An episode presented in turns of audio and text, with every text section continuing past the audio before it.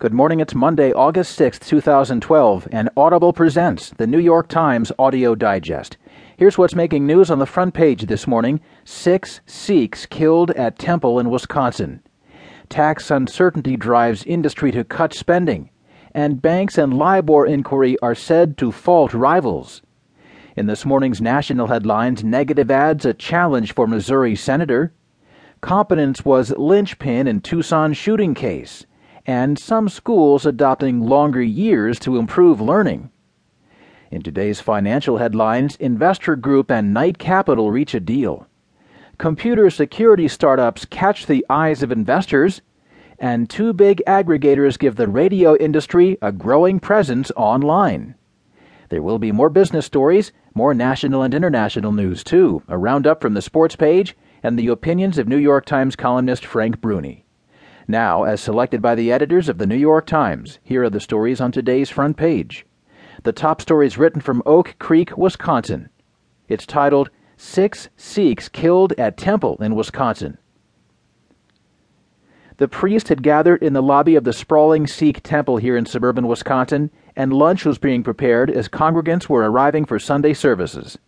Instead of worshippers, though, an armed man stepped through the door and started firing in an attack that the police said they were treating as a domestic terrorist type incident, the gunman stalked through the temple at 10:30 a.m.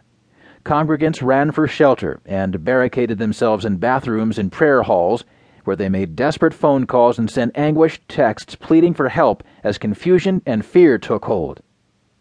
Jatin Dandev Mangat, 40, who was on his way to the temple when he heard reports about the shooting, said he tried to call his uncle, the temple's president, but reached the head priest, Gurmal Singh. He was crying. Everyone was screaming, Mangat said. He said that my uncle was shot and was lying on the floor and asked why you guys are not sending an ambulance and police. Singh, he said, had locked himself in the bathroom with four other people, including two children. Six people were killed and three others wounded Sunday at the Sikh Temple of Wisconsin in Oak Creek, a city of 35,000 south of Milwaukee, officials said. The gunman's rampage ended when one of the first police officers to arrive shot and killed him. Another officer who tried to aid a victim was ambushed and shot multiple times. He was in critical condition but was expected to survive, the authorities said. The police did not release any details about the gunman or a possible motive for the shooting.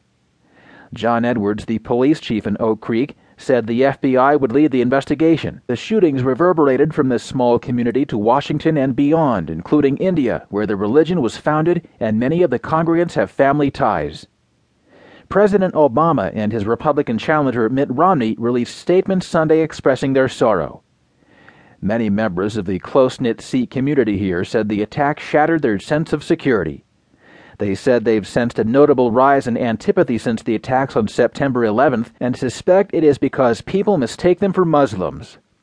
Followers of Sikhism, or Gurmat, a monotheistic faith founded in the 15th century in South Asia, typically do not cut their hair, and men often wear colorful turbans and refrain from cutting their beards. Most people are so ignorant that they don't know the difference between religions, said Ravi Chawla, 65, a businesswoman who moved to the region from Pakistan in the 1970s. Just because they see the turban, they think you're Taliban.